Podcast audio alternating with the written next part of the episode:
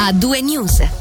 In apertura oggi ci sono stati sviluppi sulla vicenda delle molestie e non solo in seno a Unitas, l'associazione ciechi e ipovedenti della Svizzera italiana. A rompere il silenzio è stato Manuele Bertoli che dal 2002 al 2011 è stato direttore dell'associazione. Il consigliere di Stato ha tenuto a precisare di aver convocato una conferenza stampa non in quanto membro del governo ma comunque con l'obiettivo di chiarire diversi punti.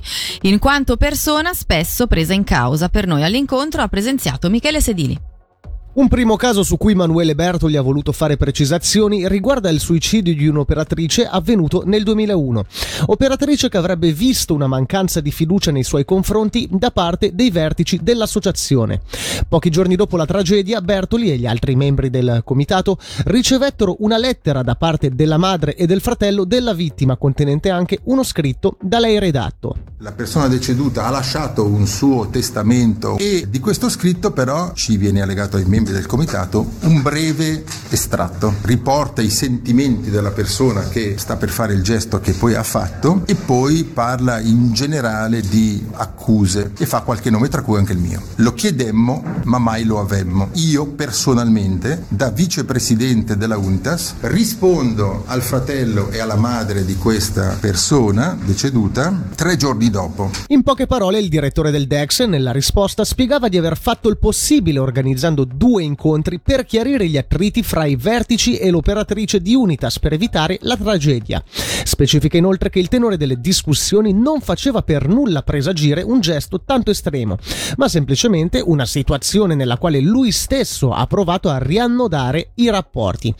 Sono molto dispiaciuto di quanto è successo, ma non posso in tutta coscienza assumermi delle responsabilità al proposito, ha scritto. Secondo argomento, il mobbing invece discusso anche nell'ambito dell'audit esterno che è stato commissionato dal DSS e dal governo. Come avete potuto leggere nella risposta all'interrogazione, prima interpellanza poi interrogazione, noi e confirmatari di gennaio, l'audit esterno non ravvisa mobbing. Ci sono state le persone che lo hanno indicato, sono state sentite, ma le conclusioni dell'audit, che il governo ha preso paro paro, dice no non c'è. Quindi anche tutte le illazioni su chi sapeva, non sapeva, avrebbe dovuto sapere, eccetera, non sussistono. Audit esterno che invece ha confermato segnalazioni riguardo a molestie sessuali, segnalazioni che hanno in effetti trovato riscontro, ma, specifica Bertoli, erano fuori dal suo controllo. Le segnalazioni sono 5 e avvengono dal marzo 2018 al marzo 2020. Io dal 2011, quindi 7 anni prima, ho lasciato la Unitas. Le molestie ci sono. Quando io ero in comitato o direttore non ci sono segnalazioni e purtroppo senza segnalazioni è chiaro che poi diventa complicato immaginarsi le cose, soprattutto questo genere di cose, finché la gente non parla il problema è difficile da affrontare. Tra le cose raccontate c'è anche eh, quella dell'eventualità che l'autore delle molestie potesse in qualche modo prevaricare non concedendo prestazioni. Allora, non è mai stato possibile che una persona sola decidesse, mai, evidentemente poi ognuno poi esprime il suo sì, esprime il suo no, però abbiamo sempre eh, lavorato in consiglio. Lunedì è molto probabile che si discuterà di tutto questo tema in Gran Consiglio. Riguardo alla decisione del Consiglio di Stato, in considerazione anche dei casi di molestie confermati di cambiare completamente i vertici di Unitas, Bertoli ha espresso delle perplessità, come anche sul futuro dell'associazione. Io ho una preoccupazione se la decisione del governo, a cui io non ho partecipato, volesse andare troppo rapidamente, perché bisogna fare dei ricambi, però lo si fa con testa, permettendo di avere lì persone che possano esserci. Cercare tra i ticinesi è un conto, cercare tra i ciechi e gli ipovedenti cinesi, diciamo che la, la platea si riduce di parecchio. Eh. In più il clima è già quello che è, perché poi bisogna trovare anche delle persone che abbiano delle competenze, in più anche la voglia.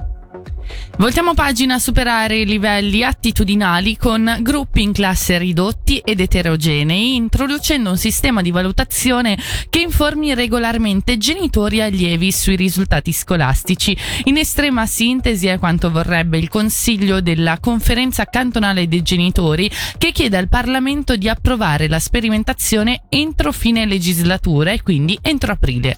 Ne parleremo più diffusamente nel corso della seconda ora di A2 News con Adriana Campagnoli, coordinatrice del segretariato dell'associazione che ricordiamo rappresenta le famiglie di 37.000 allievi della scuola dell'obbligo ticinese. Qui un'anticipazione dell'intervista realizzata da Angelo Chiello a partire dal perché il sistema dei livelli A e B sia ormai superato. Non giova alla motivazione dei ragazzi, all'autostima e allo star bene a scuola e alla possibilità di prendere scelte libere nel post obbligo perché spesso vengono indirizzati precocemente quando ancora sono oggettivamente molto giovani eh, da un sistema che vincola le scelte nel secondo biennio delle scuole medie. E questo, come detto, era solo un passaggio dell'intervista alla coordinatrice del segretariato della conferenza cantonale dei genitori che ascolteremo interamente intorno alle 18.30. Una lettera aperta accompagnata da più di mille firme per chiedere nuovamente al Consiglio di Stato la gratuità dei trasporti pubblici per tutti i, c- i ticinesi. È quanto fatto dalla gioventù comunista dopo che già ad ottobre avevano lanciato una campagna sul tema con propaganda media e social e attraverso un'azione di volantinaggio nelle scuole. Sulle rivendicazioni contenute nel- nella lettera sentiamo Luca Frai della gioventù comunista per due motivi. Da una parte perché riteniamo che vi sia la necessità di questa misura dal punto di vista sociale, pensiamo all'aumento dei costi della vita, alla degradazione delle condizioni socio-economiche della popolazione ticinese e questa misura andrebbe in parte a, a sgravare ad esempio le famiglie del ceto medio e basso. È anche una necessità però dal punto di vista ambientale perché andrebbe a ridurre il traffico motorizzato privato sulle strade ticinesi. Dall'altro lato abbiamo lanciato questa nostra campagna, questa nostra iniziativa perché riteniamo riteniamo che sia una misura attuabile, ci sono diversi esempi in Europa, secondo noi è anche finanziabile senza andare a intaccare il ceto medio-basso, bensì si potrebbe andare a cercare i soldi dove ci sono, quindi pensiamo alle grandi aziende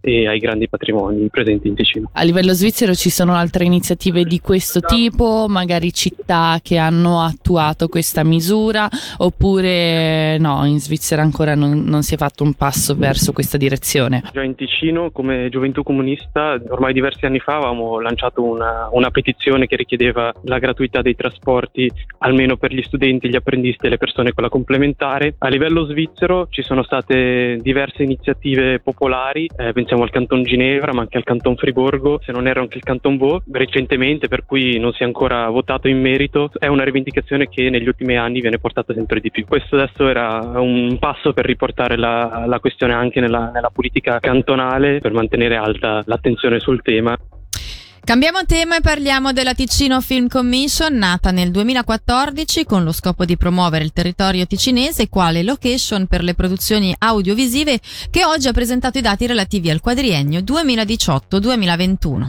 Sono 13 milioni e 500 mila franchi di indotto economico diretto con un aumento del 193% rispetto ai primi quattro anni di attività, 128 produzioni accompagnate, 1300 giorni di produzione e quasi 9.000 pernottamenti.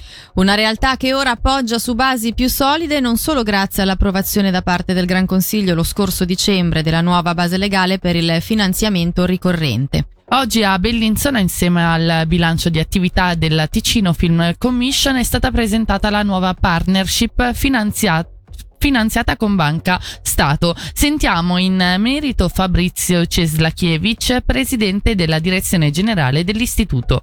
Come Banca Stato riteniamo che c'è una certa simbiosi fra il progetto di Ticino Film Commission e Banca Stato, è quello di promuovere il nostro territorio, quello di aiutare l'economia del territorio, per cui rientra nello statuto di Banca Stato e vedendo i numeri che hanno presentato oggi la, la, la Ticino Film Commission si vede in modo chiaro che c'è un ritorno sul territorio a favore di negozianti, di commercianti, di albergatori. È proprio l'obiettivo che anche la banca ha nei propri statuti tutti. Abbiamo firmato un contratto con, con, la società per cui per i prossimi tre anni Banca Stato verserà a Ticino Film Commission 50.000 franchi e penso che sia un ottimo contributo che la banca del cantone dia al proprio territorio per farlo crescere, ma non solo anche dal punto di vista turistico, commerciale, ma c'è anche un aspetto culturale da non sottovalutare perché comunque anche la cultura che delle volte viene sempre vista come un costo, la cultura può dare dei benefici economici